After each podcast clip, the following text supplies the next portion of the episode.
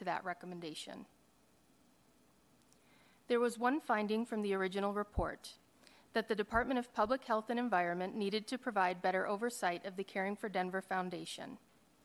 Anna will now lead us through a discussion of the five recommendations which were fully implemented. Thank you, Carol, and good morning, everybody. Recommendation 1.2 was to revise contract terms. As stated on page one of the follow up report, we found the Department of Public Health and Environment fully implemented this recommendation by amending the contract in June 2021 and affirming the department's oversight responsibilities over the foundation. As a result, the foundation is now also required to submit several documents to the department for review, including its annual draft reports, grant and financial policies and procedures, and its strategic plan.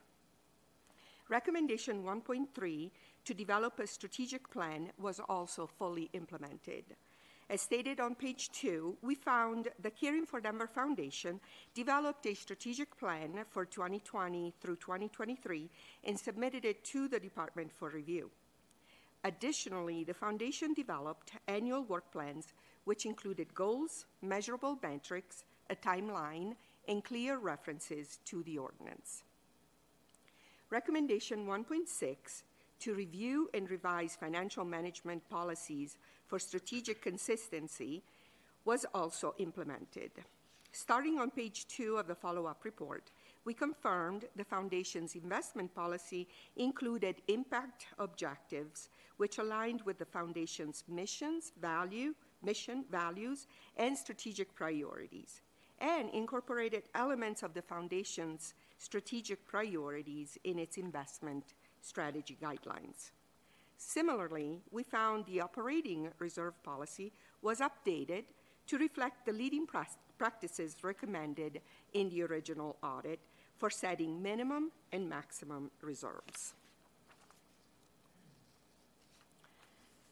As stated on pages three and four of the follow up report, we found Caring for Denver Foundation fully implemented Recommendation 1.8 to review and amend board policies and procedures by reviewing and updating its conflict of interest policy and gift disclosure form to better align with city ordinance.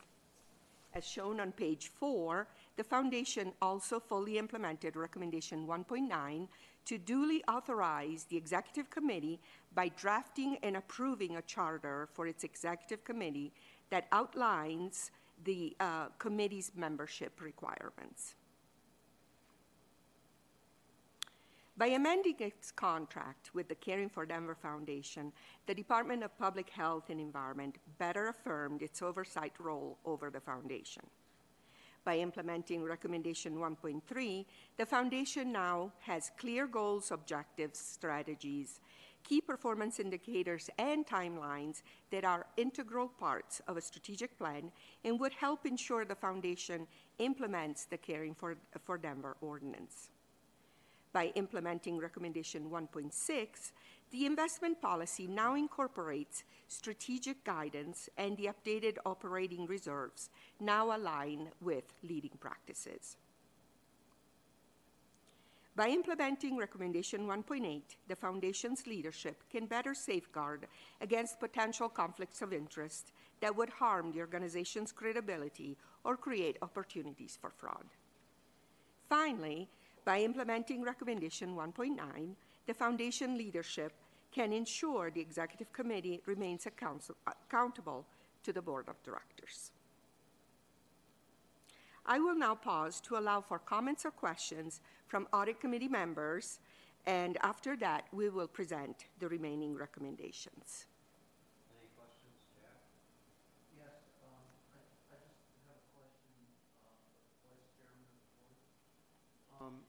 On page five, uh, it appears your auditor is BKD.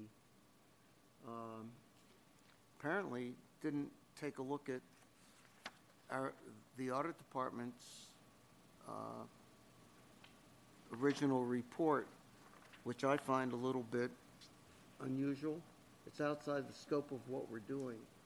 But you might want to ask BKD why it was that they didn't take a look? Because you're their client, we are not. I, we're, we're client, we're client as a city, but not for your organization, so it's not in the scope. But you might want to do, do that because, know, I want to know, you know, you might want to know why they didn't take that step. I'm not blaming you for it,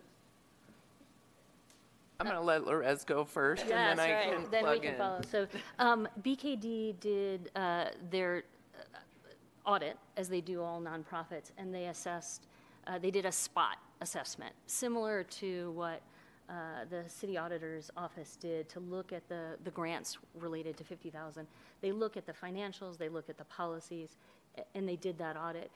In further conversations with the, and, and I think they'll comment on this too, further conversations, um, what I think the auditor's office was looking for was a, an additional step, which is an operational effectiveness assessment, uh, which, which isn't typically what's done in a, in a, in a typical nonprofit audit.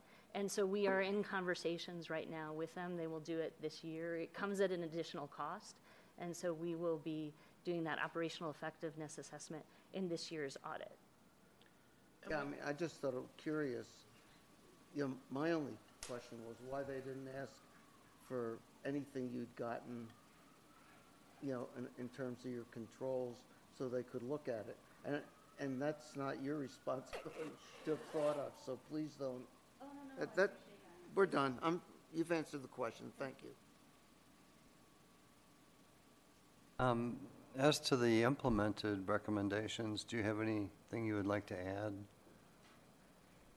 I don't think so. Well, that's not true. I would add one piece is that the thing that continues to impress me about um, Lorez and her team is how thoughtful they are in looking at all of these pieces and really digging into it and being able to think really strategically and detailed around what we need to do to implement these pieces.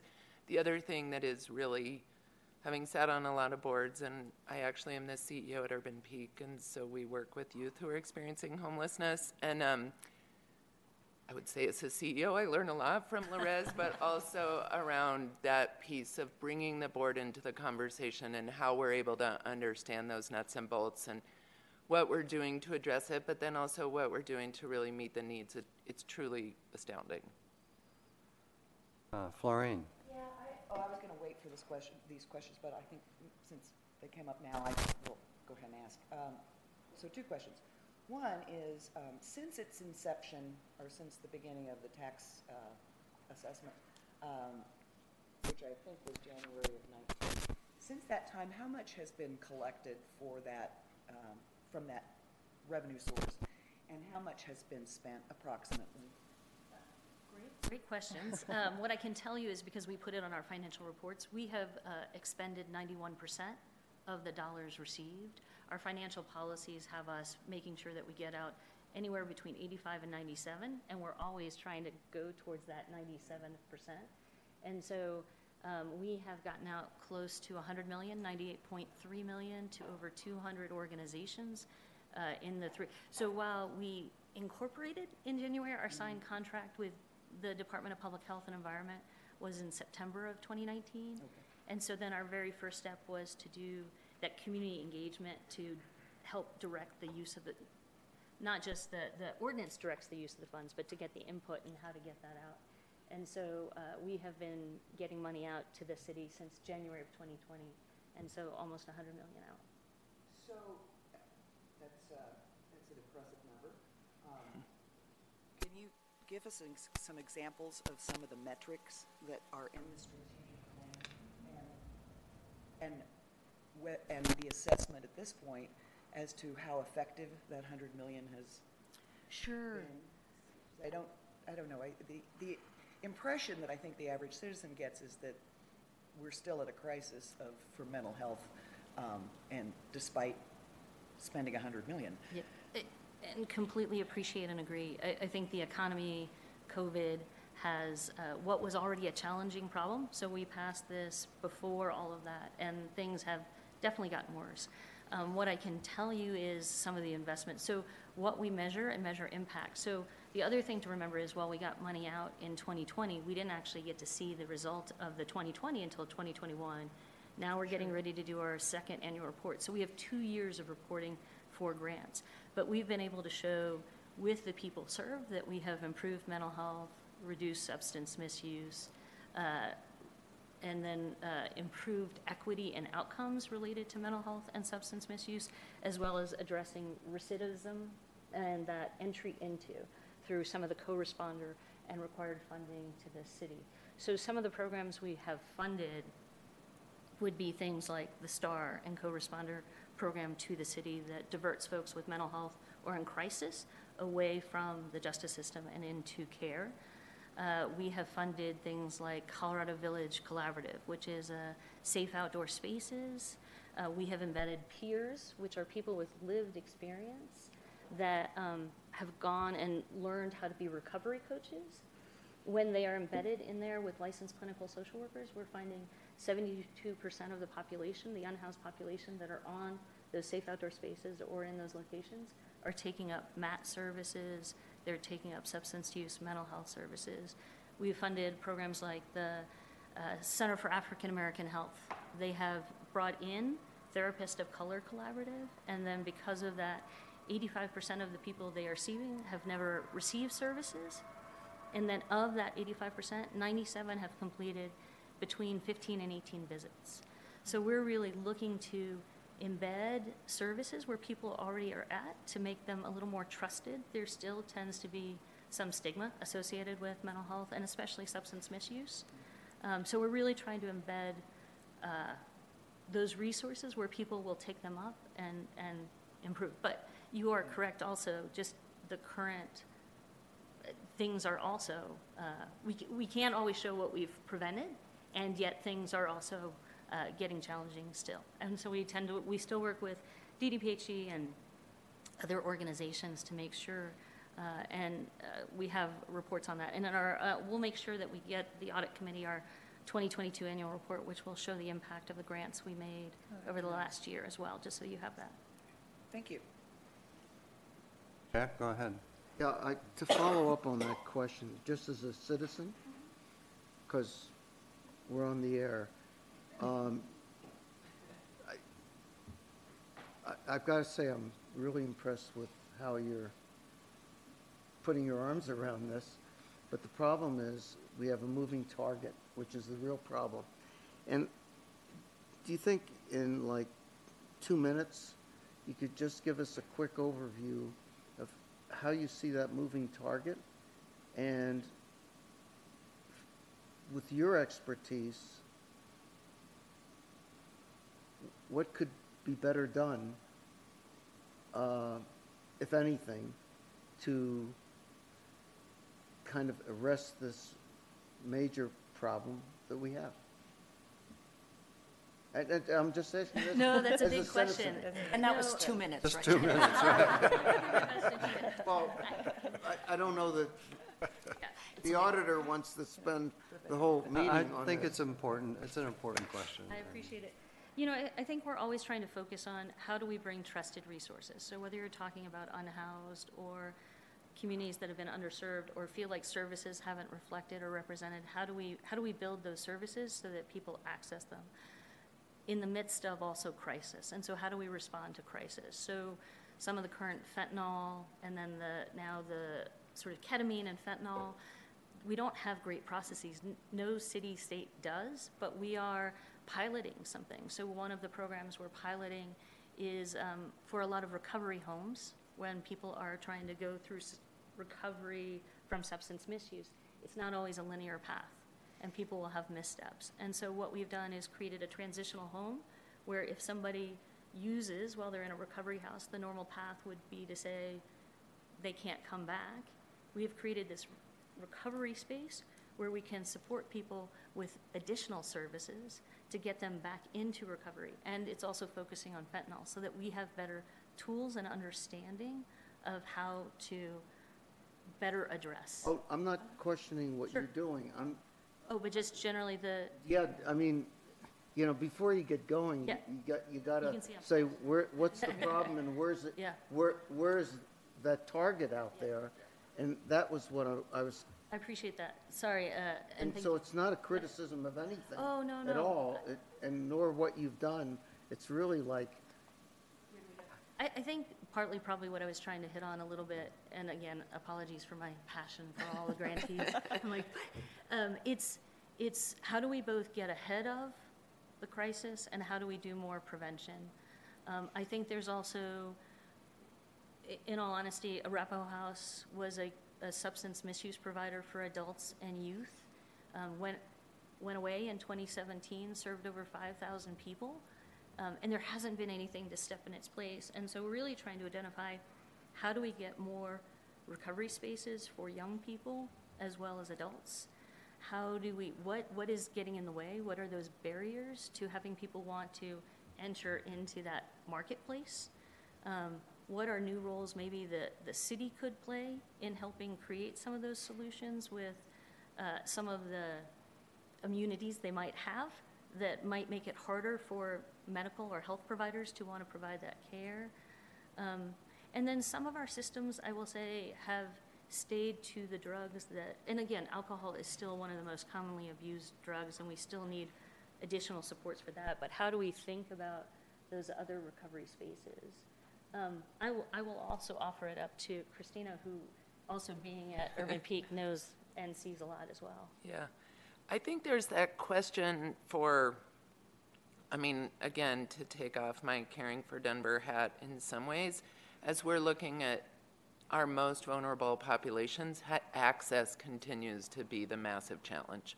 And that as we're thinking about our most vulnerable population not being able to access things, we have to understand that that also means that our folks that are living on the edge or underinsured or not insured are also hitting up against that wall. And that um, I would be completely remiss in not saying that lack of access to affordable housing, inflation, and the fentanyl crisis is a perfect storm. And that that spiral of not having stability but having high expectations. And for example, if you think about what's happening today with the influx of migrants, being able to pivot and respond to that because we think so much about trauma and so much of mental health and substance misuse is a response to trauma. And so, how are we really stepping into that upstream work? And I think, I do really think one of the things that we heard so loud and clear in the community assessment that Caring for Denver did. So it wasn't just like, hey, address this population or just the unhoused or just this. It's really like, what does it look like to get upstream? And as someone that obviously cares deeply about youth and how we're intervening with youth, when Caring for Denver, based on community feedback, identified youth as a really important population, I think that responds to your question. What are we doing to get ahead? Where are we really thinking about that? And I say it all of the time as the CEO of Urban Peak, and I say it all the time as being a part of Caring for Denver is how are we looking upstream? And how are we thinking about prevention? Because once we get to really significant intervention, there is not enough. There is not enough services, there is not enough access, there is not enough patients. I mean, you know, typical, and you're going to tell me I'm wrong, but I think typically folks who enter some type of rehab or another, it takes at least seven times for it to stick. And you think about our folks who get one shot, if that. And so, how are we creating more access? And to Lorez's point around how are we really thinking about harm reduction so that we can have folks being able to come into systems and feel like they can stay? Um, and how are we really thinking about access in communities? Um, well power is not here, so I get to say it a little bit differently, but big, massive behemoth systems like state mental or city mental health systems are very hard to access, and people don't want to access them, and so we have to be able to respond to that, and we have to be thinking community based and really understanding what's happening in those communities.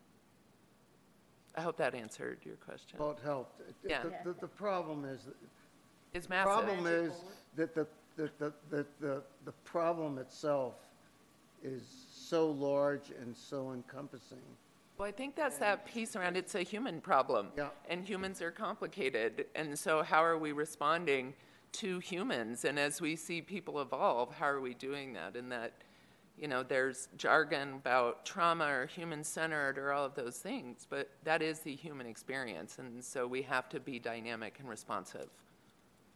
And I'm sure we're tight on time, but just to add, I think DDPHE, Department of Public Health and Environment, has an equal or greater responsibility to address some of these as well. This is a huge fund, but a drop in the bucket based on the need.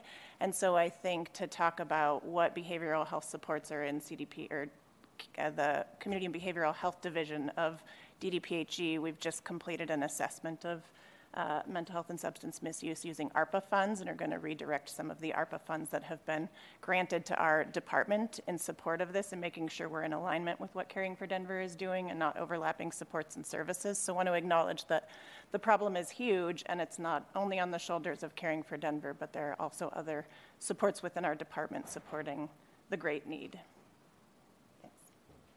Auditor, oh, I have just one brief comment. I promise. It's not a sure. question. So when I was reading this response last night, like you, Christine, I do lots of nonprofit work, and I absolutely hate strategic planning. I hate coming up with policies and procedures. We want to do the work, right? That's, but hmm. I have learned, because I'm, I- I'm an old dog, but I have learned some tricks, that it is so critical, and I was so pleased to see how you embraced strategic planning, policies, procedures, board evaluation. It's not fun. It's, it's just hard, yucky work. But you did it, and I think it will only lead to your future success. So I, I just felt very strongly that I wanted to acknowledge that. Thank you, Leslie. I, I have an easier question, I think. It's a yes no question, right? Well, back to the flow of funds. Um, You know, we had looked at uh, a grant that you made to the police department for the support team assisted response and found some compliance problems. I mean, we weren't looking at the effectiveness of the um, use of those dollars, but are they complying with the, you know, the grant requirements? And the one thing that really got my attention about that was that the police department actually had to turn money back. Uh, and we know that there is plenty of need out there, and turning money back seemed to be um, something that shouldn't have happened. Do you see that happening with other organizations that you make grants to? Not as, um, maybe not as to such a great level. I think we got over $732,000 back from the police department, which will roll back to go back to the city. Um, some of it is, you know, it's a tough time for nonprofits, so we've had, uh, you know, some smaller nonprofits not continue and they'll return the money or not. Anytime a grant ends, if there's unspent funds, we ask them first for, is there a plan to spend? And if they can't come up with a plan to spend, then we ask them to return. I will say it's a small, small percentage. Most um, are wanting to do the work and trying to figure out how, and can use the dollars. Um, the, the city is probably more unique. That, that grant in particular is more unique than, than what we have typically seen. Okay, thank you. And there were some operational problems. I mean, staff turnover, COVID, some of those minor things. And we, we, again, during COVID, not an unusual situation to see the staff turnover, the um, going remote, in person, all the different things was a struggle for many. Okay, should we continue? Right, so if there are no further questions, Daniel will now walk us through the partially and not implemented recommendations. Thank you, Anna, and good morning, everyone. For uh, recommendation 1.5, to conduct a segregation of duties assessment. As shown in our analysis on page 5 of the report, the Foundation did have external auditors evaluate the design of internal controls around segregation of duties. However, the evaluator stated that the review did not include an examination of operational effectiveness. We reviewed grants of 50,000 or less approved by the executive director and did not find any transactions to indicate the risk noted in the original audit had materialized, but also did not find sufficient operational controls added to the process to fully address the original risk. Therefore, as the potential risk was not fully mitigated with the adoption of process controls, we determined that this recommendation was partially implemented. Recommendation 1.7, uh, which is to clarify and reinforce expectations for conflicts of interest. As shown on page 6 of the report, we found that the Foundation provided conflict of interest training in 2021 and 2022 and has plans to continue doing so each year moving forward, meeting the recommendations clause to provide ongoing training. However, we also found the other clause of the recommendation to list the types of relationships for disclosure on the Foundation's annual conflict of interest forms had not been addressed. Therefore, we determine this recommendation to be partially implemented. The segregation of duties risk noted in the original audit, uh, the risk remains that the Foundation's policies and procedures still lack proper safeguards against possible abuse and fraud in the Executive Director's authority to award certain grants. For recommendation 1.7, uh, to conducting the conflict of interest training for Foundation board members, can reinforce conflict of interest policies and expectations. However, by not updating the conflict of interest disclosure forms, board members may inconsistently report conflicts of interest and ultimately risk harming the Foundation's credibility and potentially create opportunities for future fraud. I will now pause to allow for comments or questions from audit committee members. Questions, comments? Should we continue? And are we, are we allowed to speak at this Oh, point? yeah, yeah. that'd be great. I didn't know if it was uh, relegated to committee members. Uh, I just wanted to say thank you for, again, for the audit team and everything that you all have done. I think what I probably should have said in our opening remarks is, uh, to your point, Leslie, we're grateful for everything that we've learned as a team to make sure that we're being the best stewards of these dollars, to make sure DDPHE is playing our role and Caring for Denver is playing their role in making sure these are these dollars are used to the benefit of the community in a way that's compliant and, and to the best of our abilities. Um, we, uh, in these two findings in particular, when we met with the um, auditors on the day of the release of the follow-up report, we talked about a couple things here and got a lot of clarification from that one meeting that felt very meaningful and valuable.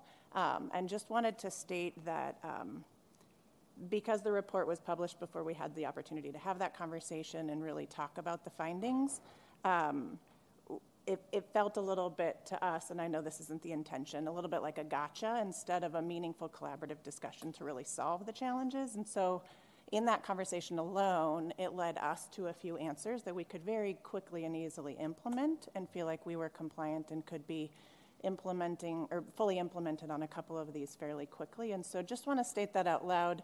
We know the intention is always for the, the benefit of um, Denver residents and the work that we're all doing.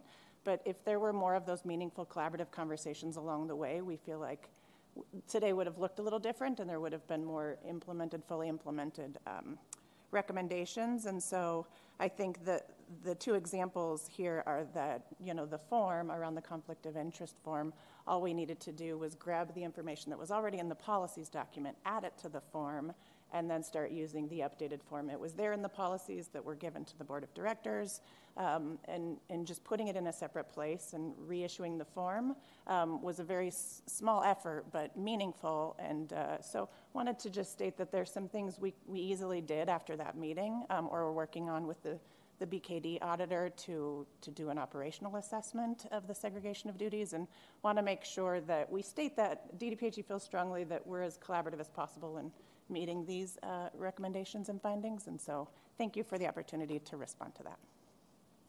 Thank you for your comments. I appreciate that.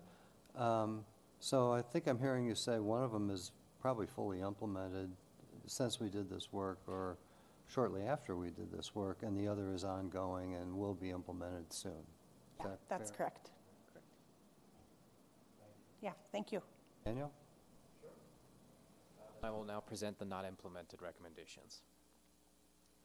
Recommendation 1.4 to review and revise key policies for alignments with, uh, with requirements. As shown on page 6 of our report, uh, the Foundation sought to have the Department of Public Health and Environment review Caring for Denver's policies to ensure the policies align with ordinance and contract requirements, and if discrepancies were found, to ensure revisions were made. As discussed on page 7, we found the department did review foundation policies, but the review did not ensure alignment with all city ordinance and contract terms. Specifically, in 2021, the contract section related to carrying forward administrative expenses was amended to review a 5% cap on total single year administrative expenses when funds are carried over, thus allowing the foundation to potentially spend more than 5% in a given year. We also found in the policies reviewed by the department a misalignment for interest income earned. The Foundation's policies categorize interest income di- differently from city sales and use tax, but according to the Caring for Denver Special Revenue Fund ordinance, the categorization should be the same, placing the same administrative spending restrictions on interest income as are in place for city sales and use tax collected funds. Recommendation 1.10 to promote and conduct evaluations. As shown on page 8, was also not implemented. We were not able to confirm how evaluation procedures were applied to the executive director's evaluation and found that policies and procedures for both board and executive director evaluations were still in draft form at the time we completed our review. By not implementing 1.4, the Department of Public Health and Environment has not aligned Caring for Denver's policies and procedures with all applicable city ordinances. A significant risk remains that could result in some funds being spent on administrative costs rather than services. By not implementing Recommendation 1.10, the Foundation lacks finalized policies and procedures to guide the, eval- the performance evaluation process and may affect its ability to consistently assess its impact and demonstrate progress towards achieving the organization's mission. I will now pause to allow for comments or questions from audit committee members. After that, Carol will present the one disagreed with recommendation before closing our presentation. Questions from the committee? Any comments from If, you, if you're willing to indulge. sure. Um, we, we wanted to state from the Public Health Department, especially on recommendation 1.4, that we dug really deep into the review of the policies and procedures, which I know the audit team uh, uh, understood, um, and worked really closely with our city attorney's office and our Department of Finance partners that are more well versed in the requirements of um, some of the finance related policies at the city, and just feel like this is a difference of interpretation, frankly. I think uh, our city attorney's office, when we review the 5% cap on administrative expenses, uh, our understanding of the language in the ordinance is a 5% revenue cap, meaning we keep the incoming rev- revenue very restrictive in that only 5% of that money is spent on administrative expenses. And Caring for Denver adheres to that very strictly, and we monitor their finances every month uh, accordingly. I think the, the audit team's interpretation of that is more around the expenditure of those funds in any given calendar year.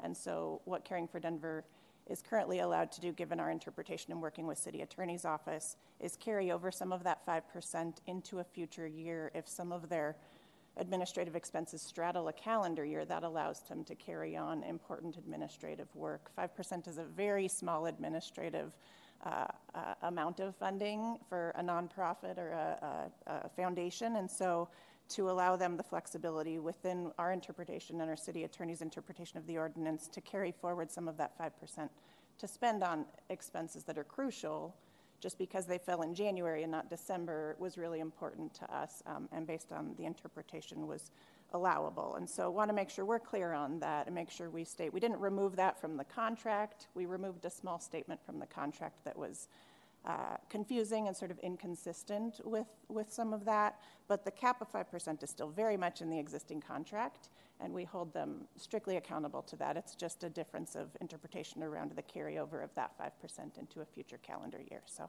wanted to mention that. Anything else? So guys- are you disagreeing with accrual accounting, or, I mean, I'm confused. do, you, do you want me to answer that? um, I, I mean, I think, you know, when you- we, we looked at some of these other uh, structures, Denver preschool program, and some of the other uh, structures that are set up outside of the city and looked at their administrative caps, they are all greater than 5%. This is the tightest and most restrictive one.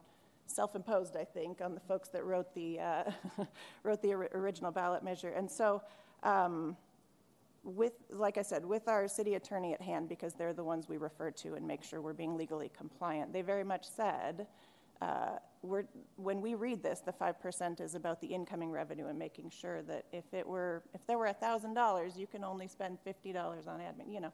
And uh, whether you spend 49 in January through December and that extra dollar in January of the next year to add to your other $50, that's not the, that's not the intent of the ordinance and the concern. The concern is not spending over that 5%. And I, maybe I'm restating what I've already said, but we do think, given how restrictive the 5% is, that this is a really important thing to allow Caring for Denver to operate um, effectively. Yeah, and again, again, I think the ordinance says five percent of revenue per year. And so, um, also given the city's truing up process, sometimes what also happens is what we anticipated and what we were paid on for the year is less or more come March. And so we won't have spent that additional revenue in that calendar year based on an, you know, an increased actual final reconciliation. And so like nonprofit best practice, whatever isn't spent of that 5% every year goes into an admin reserve. So that when there is a downturn in economy, COVID was a perfect example where it was originally estimated to be 37 million and our revenues came in at 34 million. It allows for us to maintain the organizational integrity, to be good stewards of the dollar as we weather different economic situations. And so, again, we are true to that 5% revenue cap. And, and as duly noted, we can raise additional funds. Uh, it's allowed for in the ordinance. So, in that, this is a revenue cap related to the sales tax revenue, but we don't necessarily see it as a spending cap, meaning we can only spend 5% a year because even the ability to raise additional funds would mean we would go beyond the 5%. And so I think that, that's just the interpretation that might be a little different. So I'd like to continue this discussion as we talk about the disagreed recommendation because we say you could go back and amend the statute. I mean, statutes are enacted at a point in time.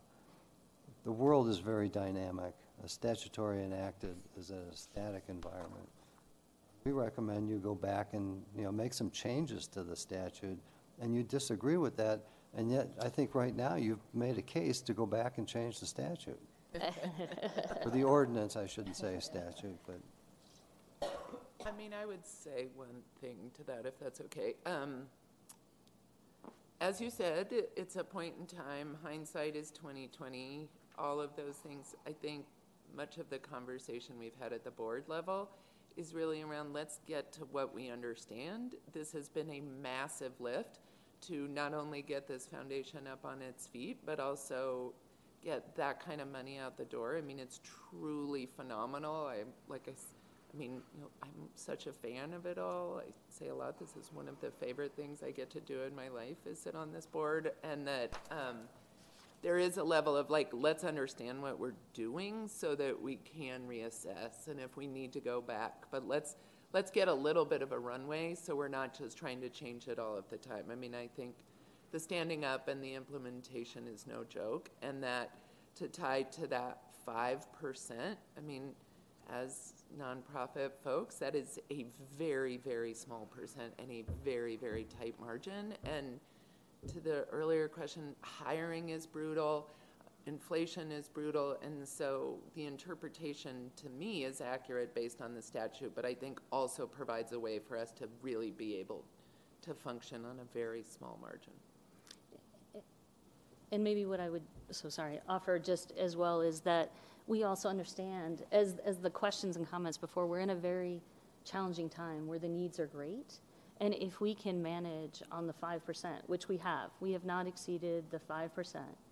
Um, when we do, that would be a perfect conversation to have with City Council and, and, and DDPHE. We have not exceeded that. Um, and so we would rather live within those means to be able to get more money into community is partly the intention of why. Um, yes, it's tight, um, but there is great need right now, and that's what we'd like to do is live to the intent. Carol? So just to kind of um, close out our conversation today, I'm just going to restate the um, disagreed with recommendation related to the conversation we just had. And so from the original audit, that was recommendation 1.1 to amend city ordinance. Um, At that time, we did not evaluate if officials of the Department of Public Health and Environment took action to implement the recommendation because they disagreed with it in our original report. The response to the original audit stated they believed that rather than changing the voter approved ordinance language, this level of clarification could suitably be handled within Recommendation 1.2 by addressing these needs for clarification and other aspects of the relationship and associated work by revising contract terms. As noted earlier in our discussion of the implementation of the status for Recommendation 1.4 regarding revising contract terms, we found the contract and the ordinance still are not fully aligned despite the department's efforts since the original report. That concludes our presentation today. I will now open the floor for any additional comments or questions from the Audit Committee, Department, or Foundation. Any Additional comments, questions, any closing remarks from Caring for Denver or Public Health? I just, again, want to say how much I appreciate the team, both the original team and, and our new team. Um, we are as committed to ensuring that we live to the ordinance and live up to the potential. Uh, Denver voters had the foresight to say, this is something that we need to address and, and really want to deliver on the voters' promise and be good stewards of the dollar.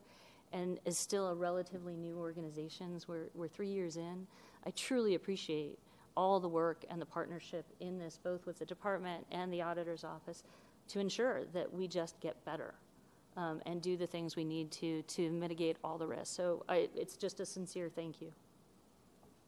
And I would just add that thanks. We have learned a lot and appreciate the partnership and what we've been able to do to ensure that we're as compliant and um, making sure we're as buttoned up as uh, we can and need to be, and also want to acknowledge all of the hard work. I mean, Christina, you're speaking to it, that Caring for Denver has done to stand up this incredible organization that's getting, you know, hundreds of millions of dollars out the door for a crisis that we're all living through right now, and just want to make sure we acknowledge that, um, that it has been an, an incredible lift with a small administrative fee. And I think I'm really excited for, for you all and us to share the annual report. I think after having a year or two under your belt, you know, you continue to have more meaningful data to demonstrate the impact. And I'm very excited for us to present that or share that with you all uh, when it comes because I think it uh, demonstrates all of the hard work that the team has put into it. So thank you for the opportunity.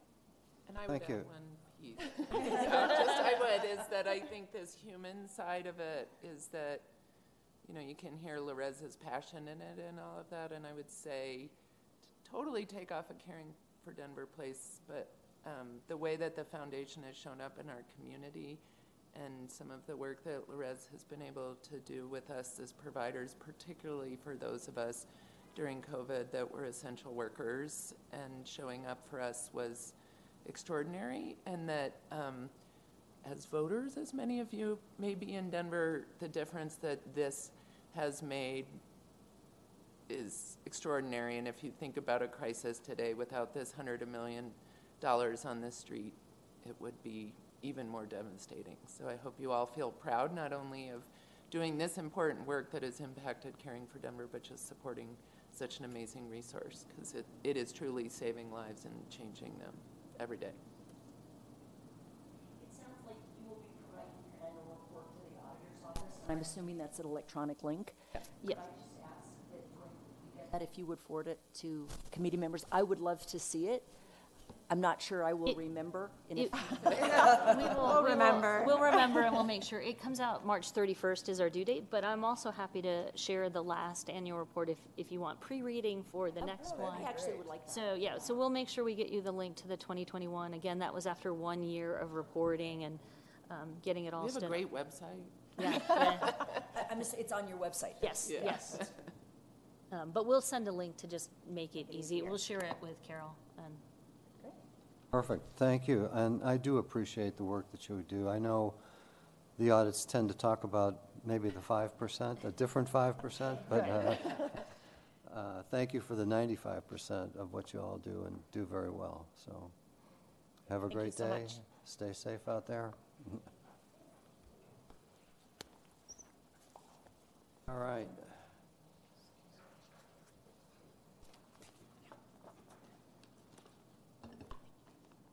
Our next report briefing is on the Parks Legacy Plan follow-up. We have Happy Haynes, the Executive Director from the Department of Parks and Recreation. Our Audit Manager, Karis Epstein, is quarantined right now, uh, so she won't be here. And Anna, would you like to introduce the team? And then, Happy, I will ask you if you have any introductory remarks you would like to make before we get going. So why don't we start with uh, Anna? Thank you, Auditor. Good morning, and good morning, Happy, and thank you for, for coming today. Uh, I am joined at the table today by Ron Keller, uh, Senior Auditor, and Daniel Emerkanian. Um, and like the auditor said, um, we, we wish best luck to Karis for a quick recovery. Um, Happy? Happy, any remarks? Um, no, I don't really have any um, opening remarks. I think we can just dive right in. Thank you. All right. Jump right Well, in. We would like to thank uh, all of your personnel from the Department of Parks and Recreation, and we had some uh, exchange emails and information also with the Department of Finance. So we would like to thank uh, for, um, you know, all of your assistance throughout our follow-up effort. Starting, starting on the highlights page of the follow-up report, the background states that in 2018, Denver voters approved a 0.25% sales tax increase to support the parks, trails, and open space program. The city passed an ordinance for the program, the Parks Legacy Fund, which restricts this new revenue stream to specific purposes, including acquiring additional park for parks and developing and maintaining new and existing parks.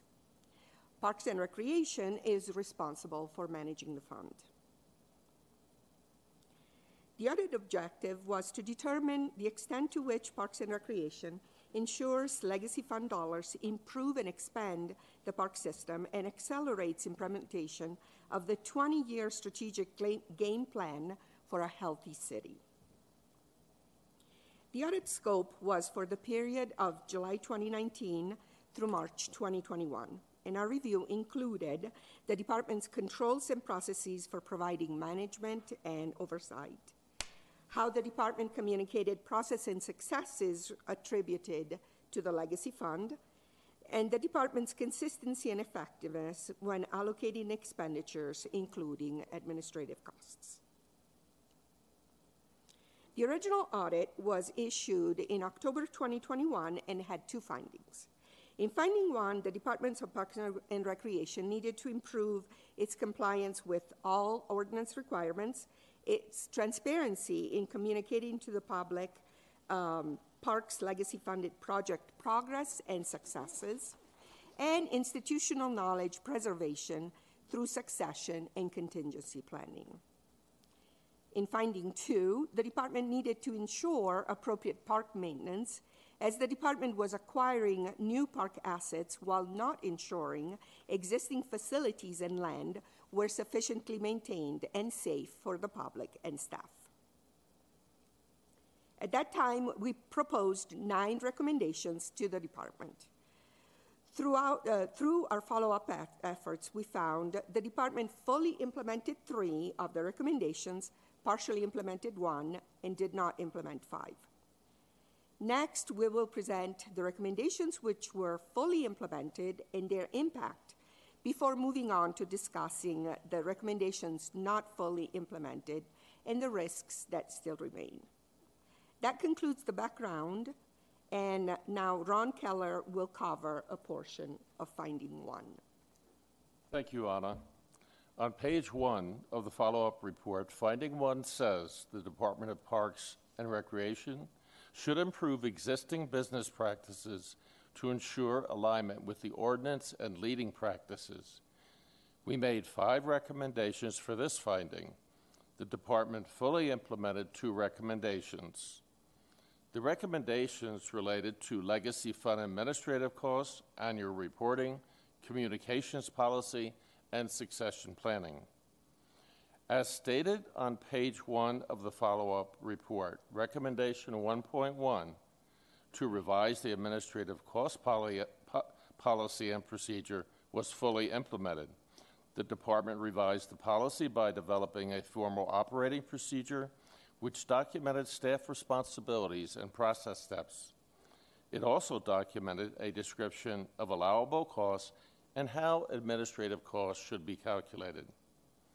For recommendation 1.2 on page 2 of the follow-up report, the department documented and implemented a standard opera- operating procedure to distribute the Legacy Fund annual report to specified parties in accordance with the city ordinance.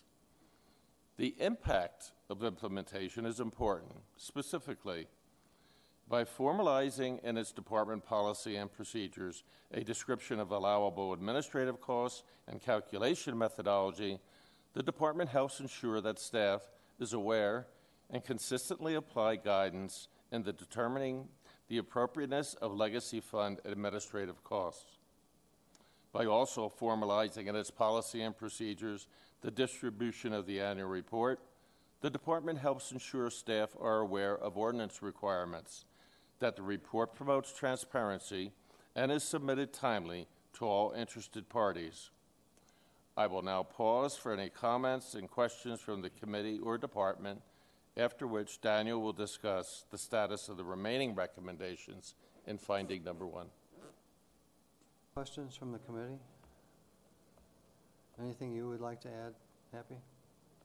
Oh, I'm sorry. d- I do think- have, I do Oh, you're slow to. Again, I was debating when to ask this question, but by way of background, I think it's, it's okay here. Um, can, uh, could you tell us, um,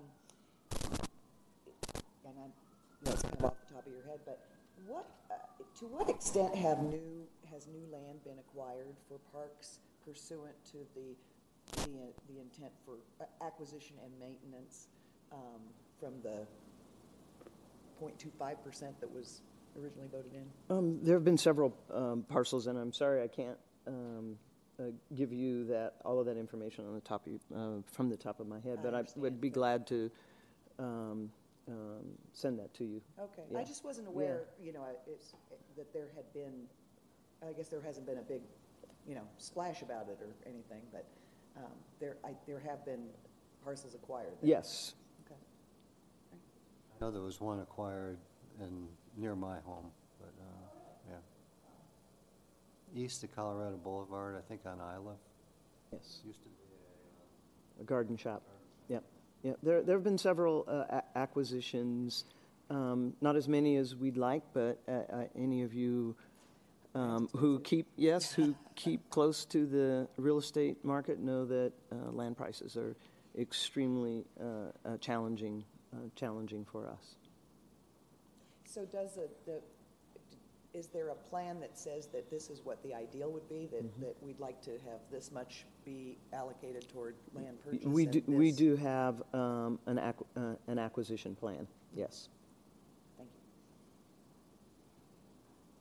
you. follow up on that question. You know, there's the whole question of Park Hill, uh, Golf course. golf course, et cetera. And maybe this is a citizen question again, but land is very expensive, as, as, as you correctly point out. It's gotten much more expensive. Um, how do you see that controversy? In 60 seconds, no, 120 Nah. seconds. It's not really part of the Well, vote, though, right? It's not a fair I'll, question. I'll say this, I don't, I don't, I don't think that's a fair question in the context of the legacy uh, fund um, um, audit here, I- but I will say, uh, th- that's, that's a citywide process um, that um, uh, has been over uh, a year and a half uh, in the process and planning with the community on what the community wants to see happen there. And we've participated uh, as, as one of the, the agencies in that process, and it is currently going through the city council process as we speak.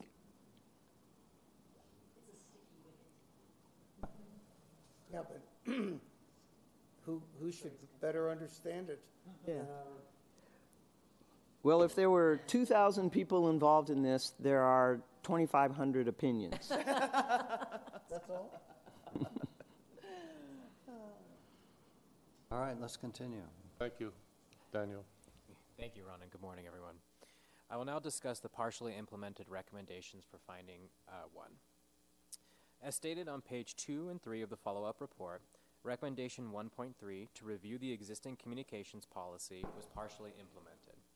While the department developed a new supplemental communications policy, the department did not provide documentation of the policy analysis to show it met all the elements outlined by the recommendation, such as when to communicate funding sources or project timelines with the public. The remaining risks are that when policy doc, that policy documents are critical as they help departments ensure products or services remain consistent, efficient, and effective. While the communications team met at least once to produce a new communications policy, staff did not record their analysis or conclusions from the review. Because of this, we were unable to determine if the communication team's review covered all the risks identified during the original audit and may be at risk of inconsistently communicating program details in the future. We'll now pause for questions and comments for the audit committee.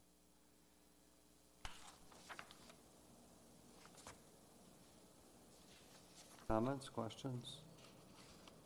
Any additional response from the department? Um, uh, certainly. Uh, uh, we had a lot of uh, communication back and forth about this policy, and, and, it was our conclusion that we didn't need a new policy.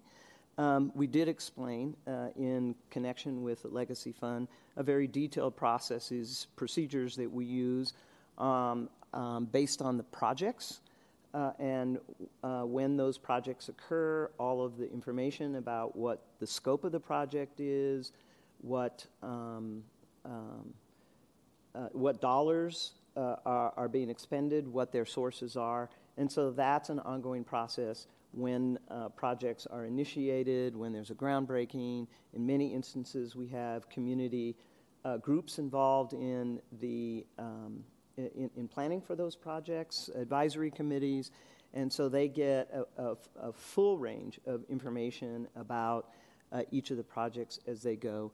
Um, and each year for those citywide uh, um, efforts, uh, such as uh, uh, playground uh, repairs and you know basketball court renovations and so on, those are all included in our annual capital maintenance and budgeting and process in, in, fairly great detail. And it includes the dollars that are spent, what the scope of the projects were, and how they will be, um, um, and what the timelines are for uh, those projects to be completed.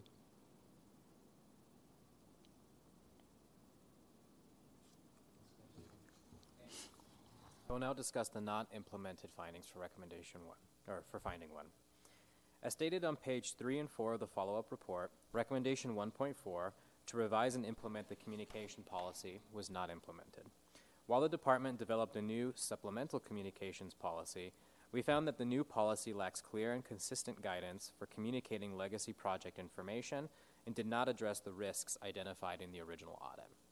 We tested 24 communication examples, which included public flyers, banners, and social media posts, and found only seven consistently mentioned the park's legacy fund.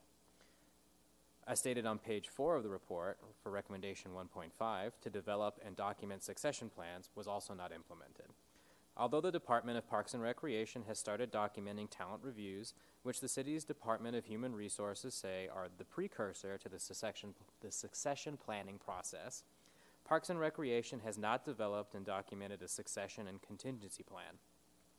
Additionally, the department did not provide documentation to show it had developed policies and procedures for retaining institutional knowledge.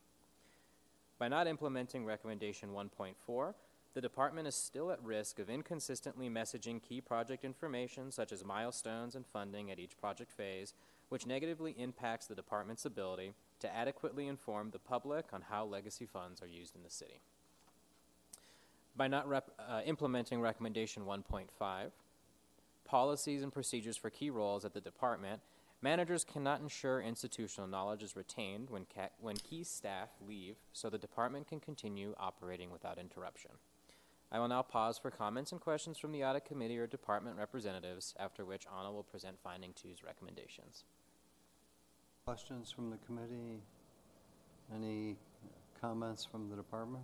Um, yeah, I'll, I'll, comment briefly. Um, I, I, think I think I heard it stated in the in, in the last conversation that um, there may be a difference of, of, opinion in the product uh, of, of uh, what was um, what, what we accomplished uh, in response to the audits. Um, we didn't change the communication policy the way uh, the staff here would like to change it, but we did make changes to the policy to ensure that we had some consistency in how we communicate on our projects.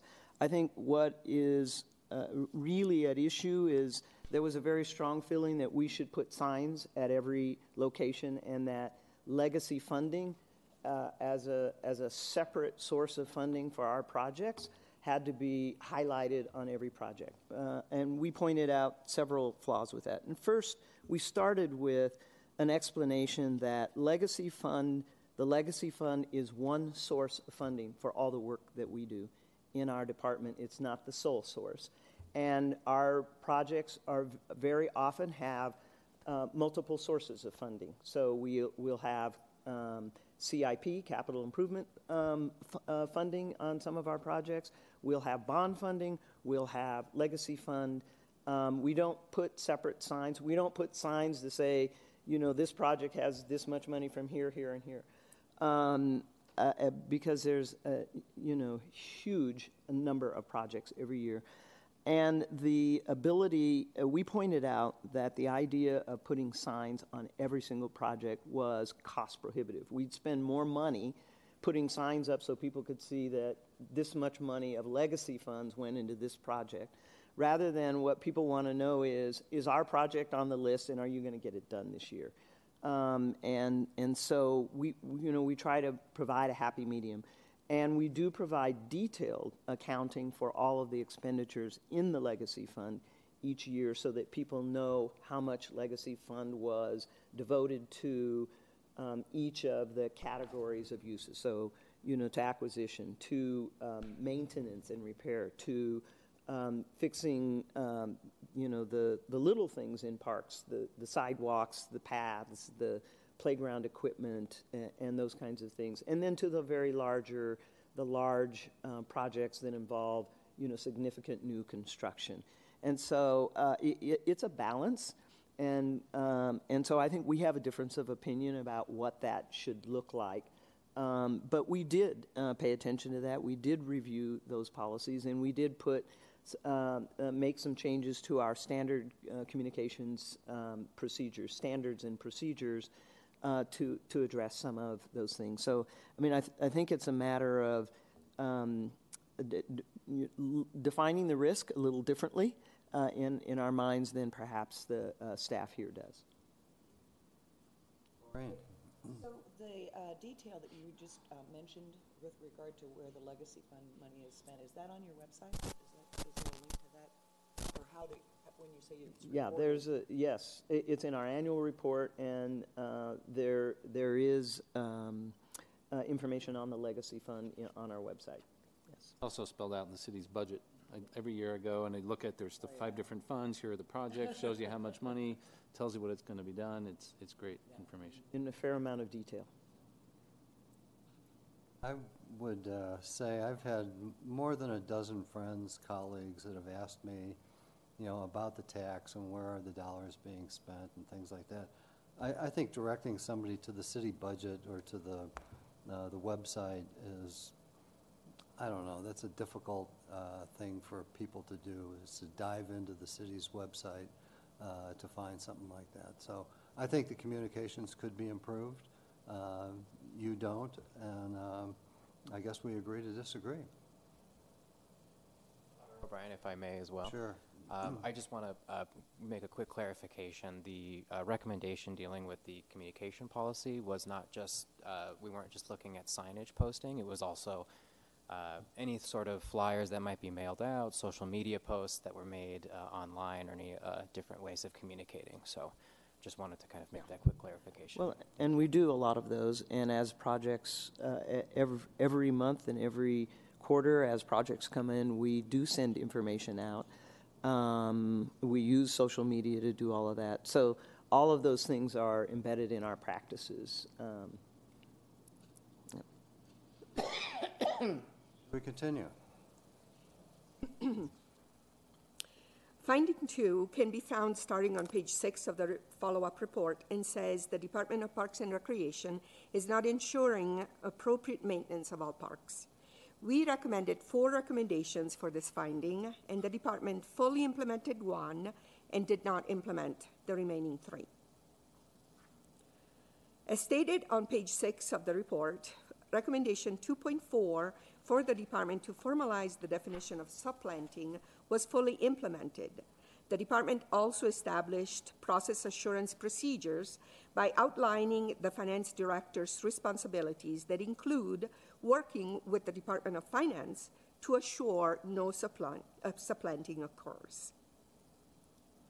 By formalizing the definition of supplanting in its policy, the department can communicate to staff that all funds need to be used for ordinance purposes and should not replace nor supplant any general fund appropriations allocated each year. It also establishes a working relationship between the finance director from Parks and Recreation and the city's Department of Finance to help ensure no supplanting occurs. And I, I will now pause to see if there are any comments or questions. Questions, comments? I, I, w- I would just add, um, um, I, I think this, this was um, an exercise of, of, of documenting what was already done. Um, the, certainly the relationship with our city attorney and our, um, and our finance office each year, uh, it's part of our budget process. Um, we, we cannot propose uh, spending dollars that would be in violation of the supplanting. Uh, and so it was already being done. Um, th- this, um, so it, it, this was just a documentation or codifying what, of what was already occurring. Happy, was that completed um, after this work was done? Because our work found it was really just talent reviews that were being documented, and there wasn't any succession plan. I thought we were talking about the supplanting. Oh, I'm sorry. Let's continue. Okay. All right, now we're going to go over the non-implemented recommendations. As stated on pages six through eight of the report, recommendation 2.1 to, uh, to conduct a formal needs assessment was not implemented. While the department changed how often, often it conducts parks evaluations, we found it did not document the decision-making process to justify the weekly frequency.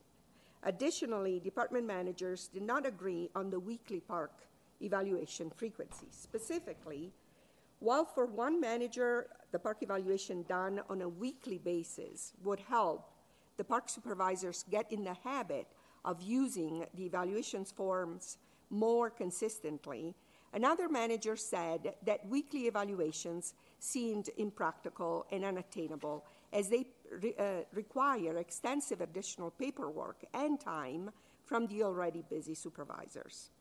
This manager added the frequency of the evaluation should be determined based on park size and level of use.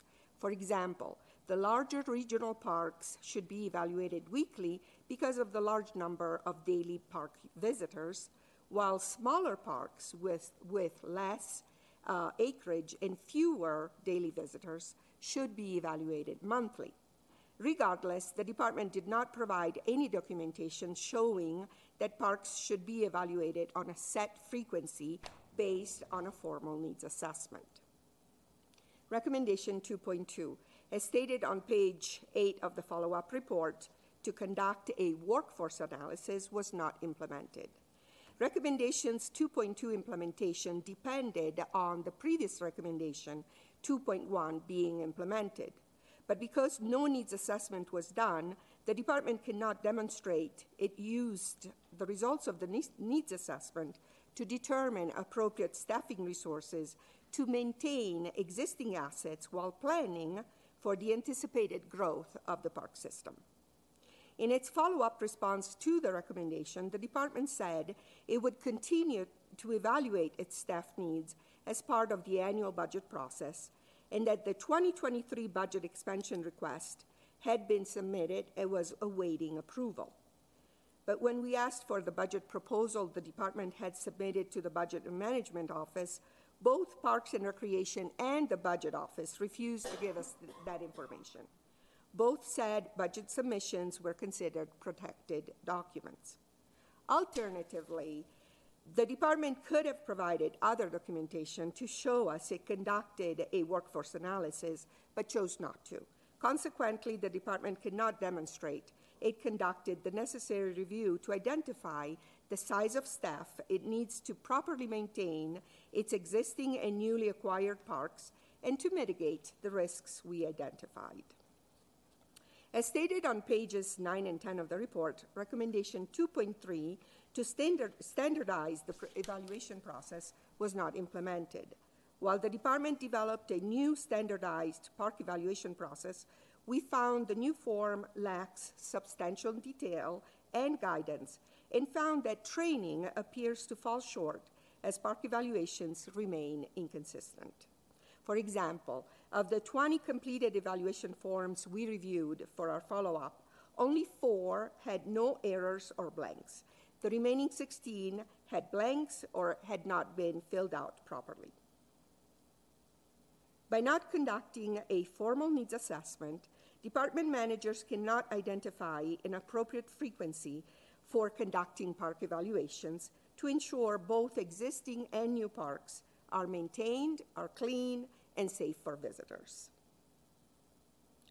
Because department managers did not conduct a formal needs assessment, they cannot identify the resources needed, such as staffing levels, to ensure both existing and new parks are adequately maintained.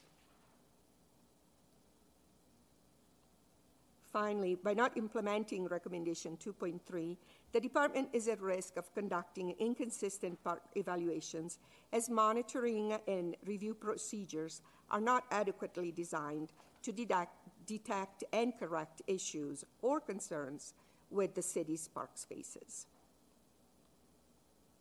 This concludes our presentation, and now I'll open up the floor for comments or questions. Thank you.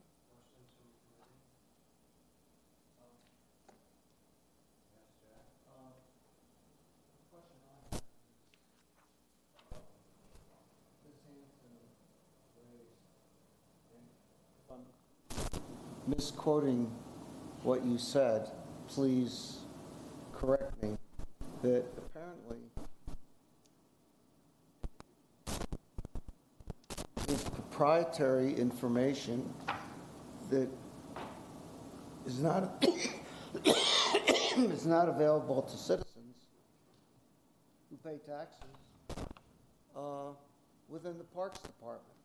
Now, I understand those kinds of things can happen in the police department because of those issues. But uh, first, Ms. Hanson, did I mischaracterize what you just said? So we were asking for evidence, you know, from the budget process to say, okay, so according to what the department was telling us, they had submitted uh, a staffing analysis within the budget proposal. So we just wanted to, you know, you know, as auditors, we look for evidence. Uh, we just needed to see what, you know, the process included, and we even, you know, offered for alternative documentation. But um, No, no, but my understanding was that the department It's a- refused to provide it. It's a And I- citywide policy, it's not parks. Budget documents, budget requests are uh, working documents. So it's not Parks' decision, it's the city attorney's. I see. So until the budget is approved, Correct. the process is kept. Not the budget So- approval. It- These, these are the, these are budget requests. Right, that's what I'm This saying. is, Once so, it's a- and w- once I'll it get to see it, becomes but- the mayor's budget and is presented publicly to the city council, then those documents are, are uh, publicly accessible. I see. So- Not the process that it goes through, it just, just the Final. the final. Let, let me, Well, let it's me the- jump in here, Florine, process because is- the, the charter gives the auditor access to virtually any and all information kept, you know, using taxpayer dollars. There's no, there's no uh, carve-out for work in process or deliberative process or anything like that. I mean, you simply, you and the Department of Finance, and actually, the charter specifically says the Department of Finance, we have access to their records, uh, you wouldn't give us the information. Well, And it's hard Mr. to Auditor, I conduct would an invite audit to when we don't have have that the conversation information the city to, attorney. you know, determine if you've complied with the recommendation. As I said, I, I would invite you to have that conversation with the city attorney. Uh, I, my direction, I work for the mayor. Uh, my direction is pre- prepare our uh, information, provide it to the mayor, and when he's uh, ready to move forward, he makes that decision. Um, so, uh, I mean, if you have a disagreement with that, that's, that's a conversation you'll need to have with our city attorney. Well, and we've had it with the mayor, and, you know, this is a, a continuing problem that we have with certain departments in the administration. So, any other comments? All right, thank you. We have a couple more agenda items.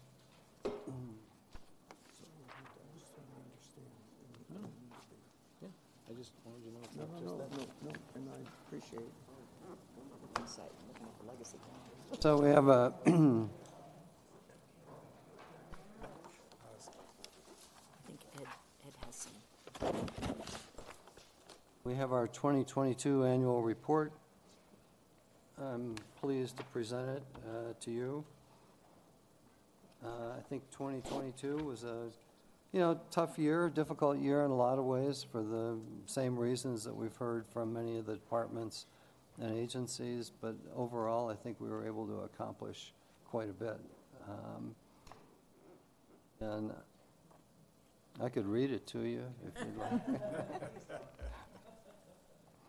I think the important thing to note, um, we really cover all areas of the auditor's office, um, going into detail about, you know, what the different functions and responsibilities and accomplishments um, in the different areas, and uh, highlight some of the key audits, highlight the accomplishments and successes of staff individually and as a group.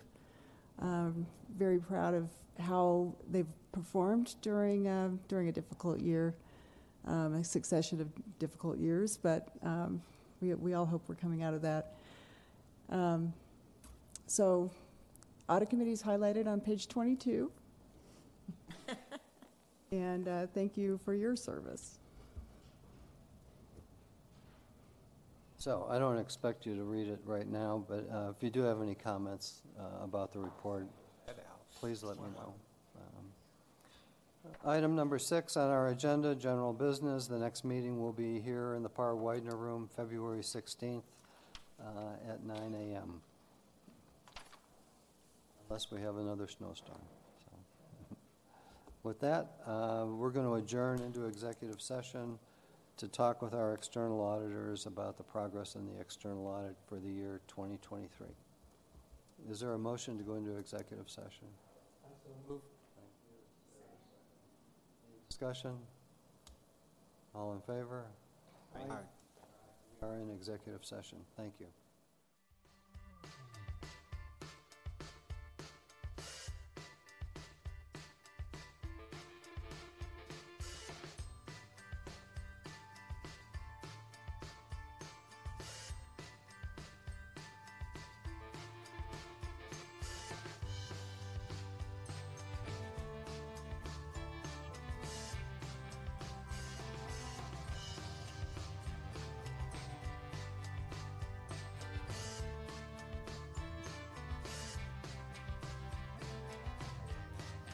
City money.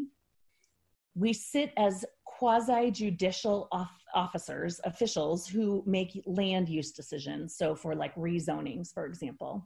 And then we have the power to investigate um, city agencies and employees. What we, um, what we do, how we do that is we have uh, council committees. There are five council committees, and each of the mayor's city agencies reports to one of those council committees. And um, so, for example, I sit on two committees.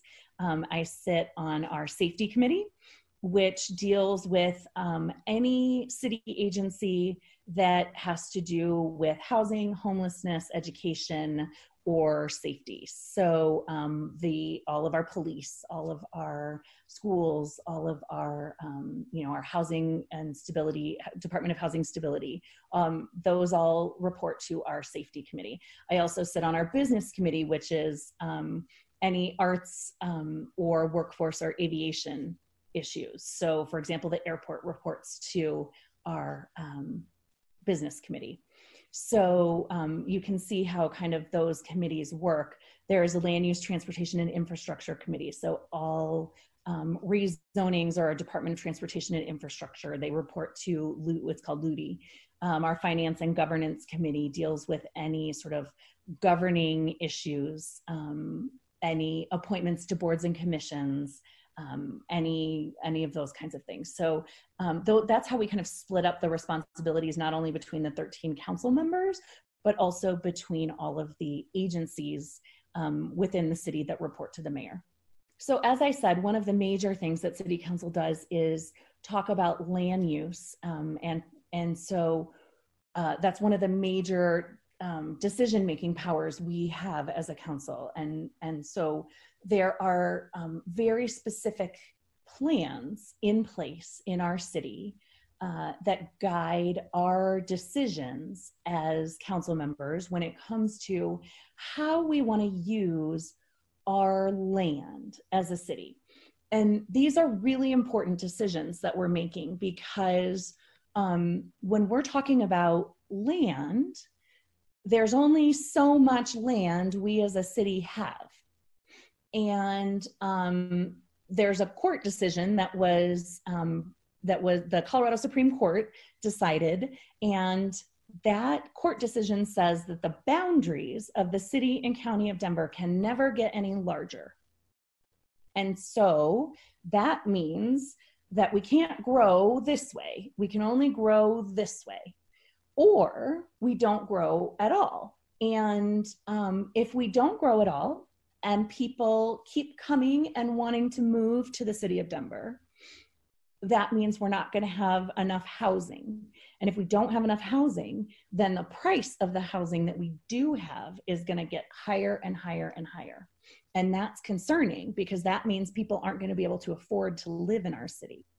So, the way we decide to use our land is extremely important because we need to make sure that we're taking into account things like affordability and availability, um, supply and demand, and we're being thoughtful about the decisions that we're making when it comes to land use. Because if we don't, um, we will be getting ourselves into a really dangerous situation down the road um, where we don't have enough housing and we um, and the housing we do have is incredibly expensive you might know what I'm talking about because we are finding ourselves almost there right now. And that's a real problem um, in our city already. So we have several plans in place um, that have that are the result of several years worth of um, community conversation and feedback that sort of guide our overarching plans as a city. Um, comprehensive plan 2040 talks about kind of the, the land use goals of the city. Then we have Blueprint Denver, which talks about our more specific development goals. Um, right now, we are working with our community planning and development department to go through what's called the NPI process. NPI stands for Neighborhood Planning Initiative. And the NPI process um, is going to kind of chunk together neighborhoods um, you can see in the map that we're looking at here of the city and county of Denver, um, what is highlighted in green are four neighborhoods that I am currently working on um, South Park Hill, Hale, Montclair, and East Colfax. This is the East Area Plan. You might have read about it. But the East Area Plan is part of this NPI process. It's one NPI, one neighborhood planning initiative.